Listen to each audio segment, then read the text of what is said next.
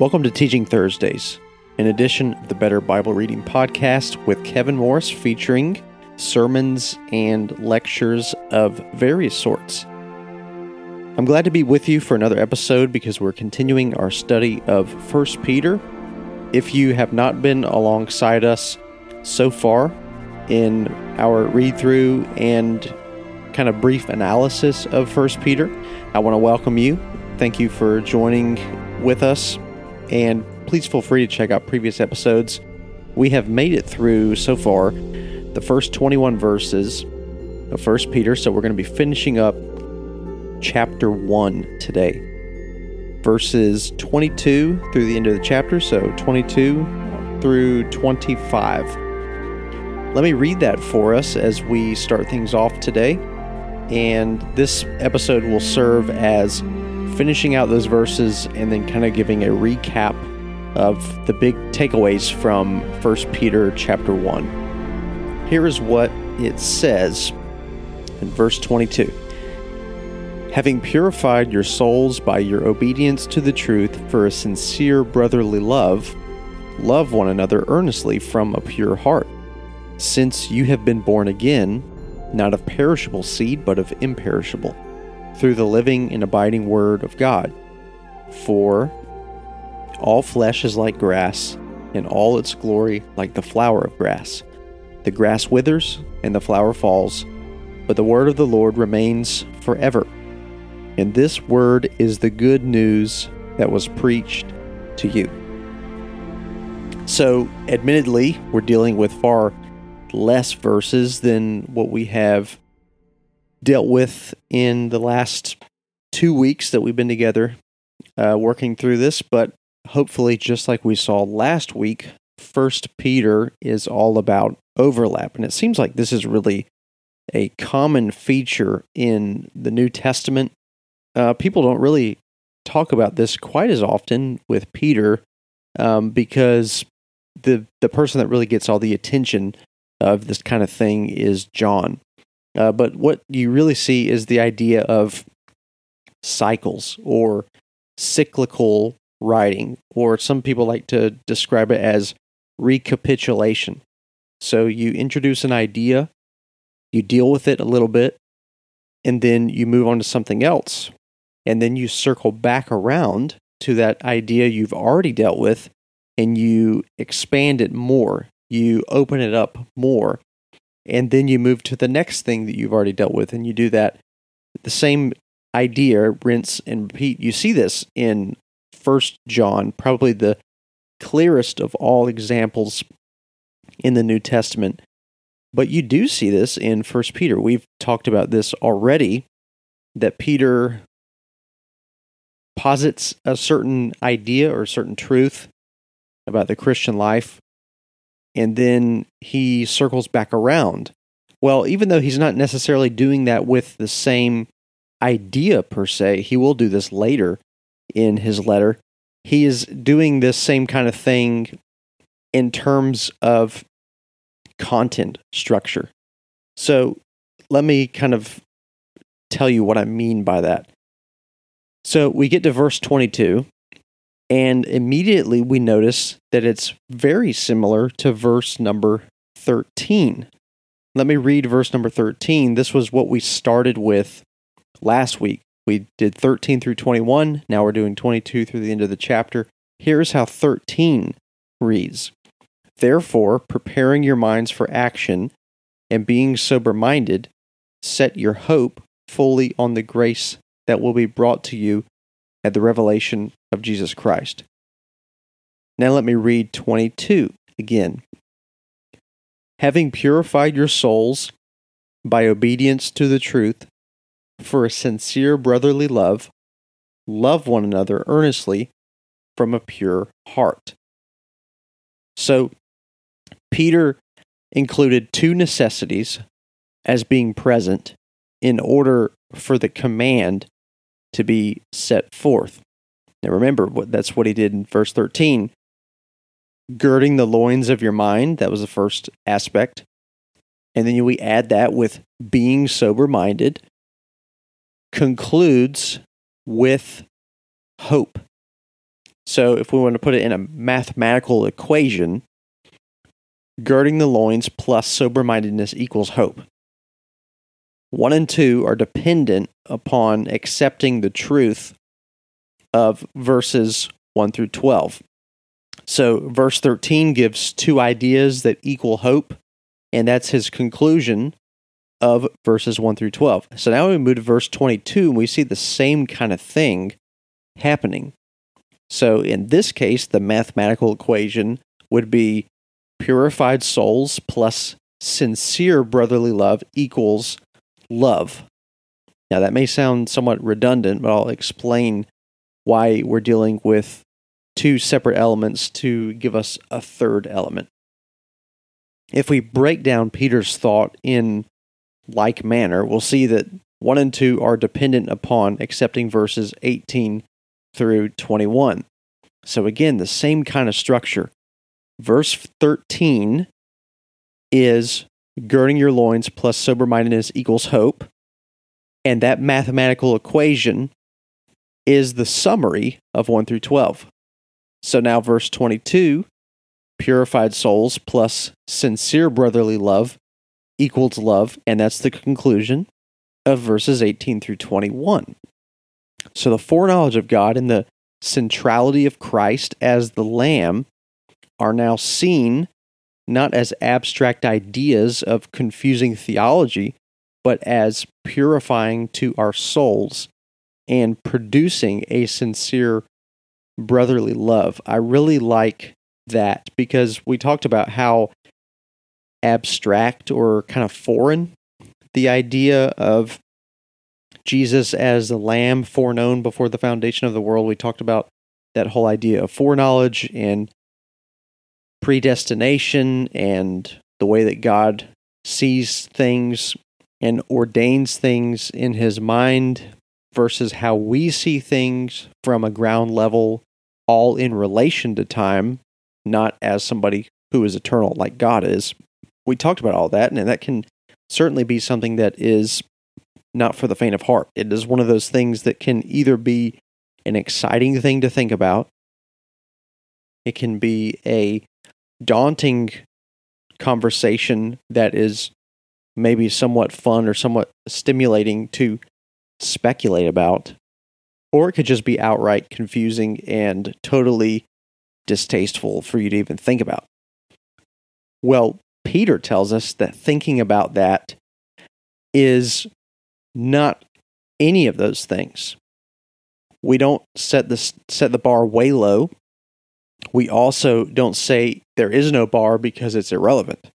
But instead, what he says is thinking about those things rightly and applying them to our lives rightly is purifying to our souls and producing of a sincere brotherly love. I think this is helpful to those of us who struggle to find out how theology is practical and applicable.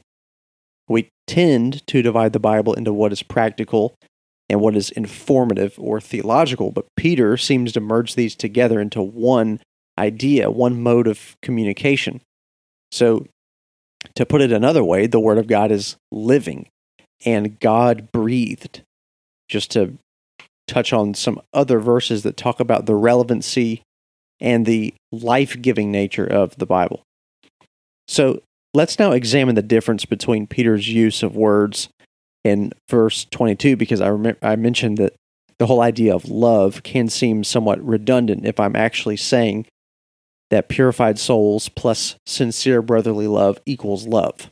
That seems like A plus B equals B. It's a little confusing. So, in the English language, it can seem that Peter is repeating himself regarding love because of that formula that I mentioned.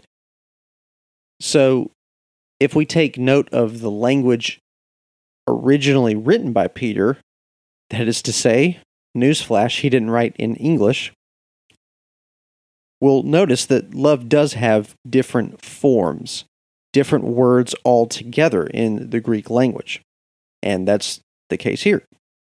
So the first word we come to is brotherly love, which we see in English, and it's translated from the Greek word Philadelphia. That should sound very familiar to you because that is why Philadelphia, Pennsylvania is called the city of brotherly love, because it is a transliteration, which means it is a Greek word, Philadelphia, and that sound is morphed into English letters that make those closely correlated sounds, and then we make an English word out of it, that is. Philadelphia. So Philadelphia, Pennsylvania, the city of brotherly love, is called that because Philadelphia, the Greek word, means brotherly love. But the word actually has a much stronger context in the sentence here. So Peter is actually saying, having purified your souls by your acceptance of this divine reality, that is, obedience to the truth, by a sincere brotherly love. What divine reality is Peter speaking of? Well, it's the calling upon God as our adopted Father due to being redeemed and bought by Christ.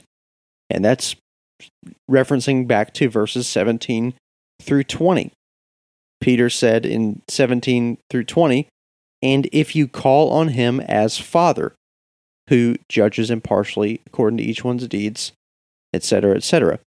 And remember, the contrast in that whole framework was having God as our Father, and that is in contrast to the feudal things, the feudal ways, the feudal inheritance that we have from our forefathers. Now, that speaks in a spiritual sense that the best thing that we can get from our parents is death and sin, to put it bluntly, but also by way of talking about the element of adoption that is present in Christianity, that when we belong to Christ, we have God as our Father, not just theoretically speaking, but truly, Jesus Christ as the Son of God becomes our substitute, becomes our advocate, becomes our mediator, and we gain all the good things that belong to him and that he is owed and that is his due,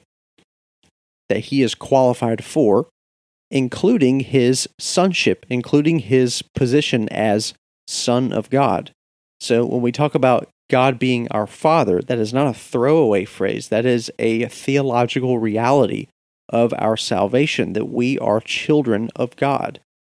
And because of that, Peter is touching on that idea that those of us collectively that now belong to God are brothers and sisters in Christ. This is that divine reality, the truth that Peter speaks of when he says in verse twenty-two, having purified your souls by your obedience to the truth. The truth is the reality that God is our Father, and we are siblings, so to speak. That's a fascinating reality. And if we walk in the truth of God as our Heavenly Father, it sets us at peace with fellow Christians, fellow brothers, and produces a sincere or true brotherly love in sync with the truth that we should be walking in obedience to. So, that's the first element, the, the horizontal love, the believer-to-believer love, the Philadelphia, the brotherly love, the family bond of love that siblings enjoy belonging to the same household. We move from that concept, verse twenty-three, to the result of command, which is love one another earnestly from a pure heart. Before we explain this, let's look at the reason Peter gives us, at the reason that Peter gives to us, quote, since you have been born again, and so on through the end of the chapter. Peter grounds our command to love one another in light of the reality of our rebirth. Well, what is our rebirth? It's already been mentioned in verse three. Blessed be the God and Father of our Lord Jesus Christ. according to his great mercy, he has caused us to be born again to a living hope. There's that rebirth language. He's caused us to be born again, verse three. It is, of course, the gospel, right? The good news of Christ. And as we dive deeper, we know that the intent behind God sending Christ to us was love. We think about John three sixteen, for God so loved the world that he sent his only begotten Son. So we know that God is love, which brings about the way in which he conducts himself to his beloved, the church. So as we take this train of thought and apply it to Peter's command that we love one another in light of the gospel, we find that this love is now not talking about Philadelphia, brotherly love, person to person, but the grand love that God communicates to us. And I'm sure you've heard of this before. Agape. Agape love. This does not mean a sort of kumbaya love, but it's the love by which God is described in the words, God is love. It's the love that is described to us in John three sixteen, the sacrificial, serving love, from heaven to earth love that is described by the grand act of sending his Son for us and the work of Christ on our behalf. That is the expression of love we're talking about. So not a kumbaya love, but a saving love. Let the love by which you love your brothers, by the love by which you were saved, bring that all together into your communion with God. That's what Peter is saying here. So you're taking the fact that you are living in light of the truth of the gospel, obedience to the truth, that first element, having purified your souls by your obedience to the truth, and for a sincere brotherly love. So those two things are marinating, they're working, they're bringing this grand effect of the height of all love, or the most holistic or life banner that you could possibly think of, agape love. Love one another earnestly from a pure heart, since you have been born again. So this is this is the mantra that, that Peter wants us to have. Let it be remembered that your brothers share an equal inheritance of the Father alongside you, since the precious blood of Christ is equally precious towards you and your brothers. That's what Peter is trying to drive into our minds. Let the agape love of God spill over into your fellow heirs. So it should not just be me and God and the love that I share, but that should spill over to our interaction and our affection for our brothers and sisters, fellow heirs alongside us. This is the marvelous conclusion that we come to at the end of chapter one. And I love that he frames it in this way, because what he does is end the chapter by citing Isaiah forty, six through eight.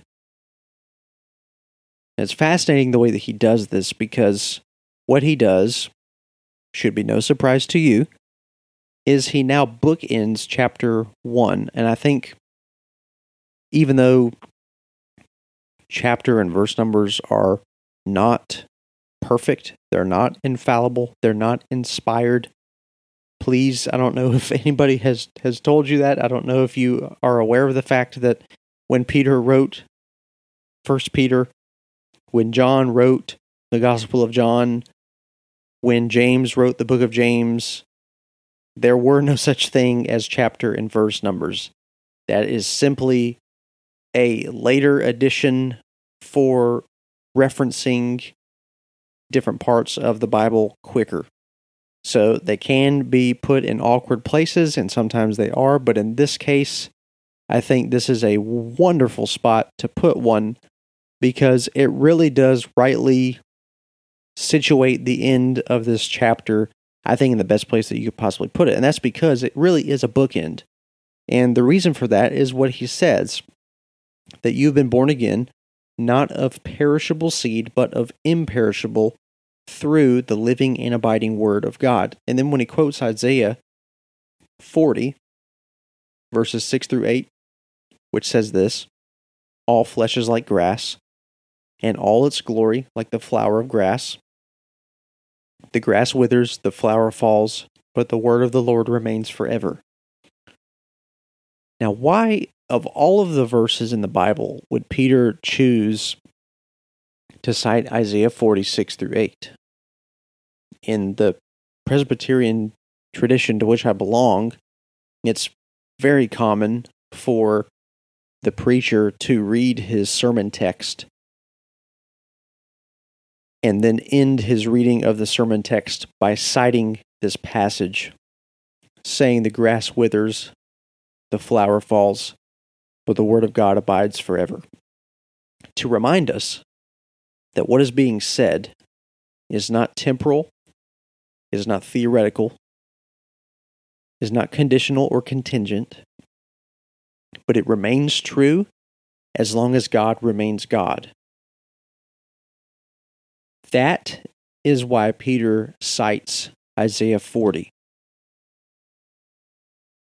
because he wants us to remember that this whole idea that he's been driving into our minds in chapter one of the fact that we've been born again into a new family and we've been given an inheritance, that he really means what he says when he calls it a living hope to which we have, an imperishable inheritance that is promised to us, a faith that does not die, but stands against every test and trial, and is even refined and further protected. He's qualifying all of those promises in the character of God Himself. He says, we're not talking about a false assurance here. We're not talking about something that is true for as long as we remain good. But instead, we're talking about something that is true for as long as God remains God.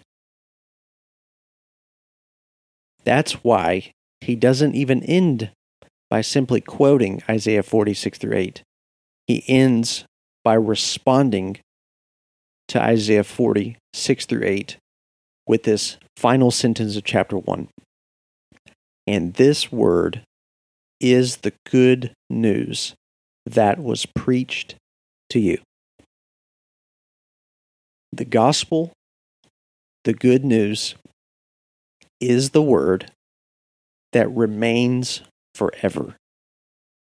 Good news is not good news because of its theoretical fulfillment. Good news is good news because of its certainty. What a tremendous way to end chapter one. That is a fascinating reality. And it's what Peter wants us to remember. And trust me, you need to remember it. Because if you have dealt with First Peter for any amount of depth, you know that some of the things he gets ready to talk about in chapter two, chapter three, chapter four, and chapter five are tough realities. Because chapter one is a big segue of assurance and trust in the certainty of God and what He intends to do for us. Because that's the only thing that can sustain us when we deal with the darkness of a fallen world, with the reality of suffering, with the life that God has called us to live as pilgrims on this earth. But if we follow the rules of the good news, of its certainty, of its abiding nature, that it remains true as long as God remains God, then we won't be scared by the things that Peter tells us in the rest of this letter. But instead, the things that Peter tells us in the rest of this letter will be qualified by everything that we've covered in chapter one, and therefore they will actually serve to do what he says faith does in the midst of trials. And that is not to shrink, not to die off, but to actually grow, to actually mature, and to actually produce even more fruit to God's glory. So again, in my opinion, there's not enough that can be said about First Peter. People don't take enough time to appreciate its beauty and the way that it's structured. But I think it's a profound book that deserves our focus, and that's why I'm so glad that you're alongside me for our study of it. Well, this concludes our time in chapter one. I hope you really are starting to see the way that this book is shaping to be so formative for us as believers. And I hope that you're excited for our next episode as we get ready to begin chapter two, because I know I am. Well, thanks for listening. I hope you enjoyed the rest of your week. This is Kevin Morris with the Better Bible Reading Podcast, and I'll see you on another episode real soon.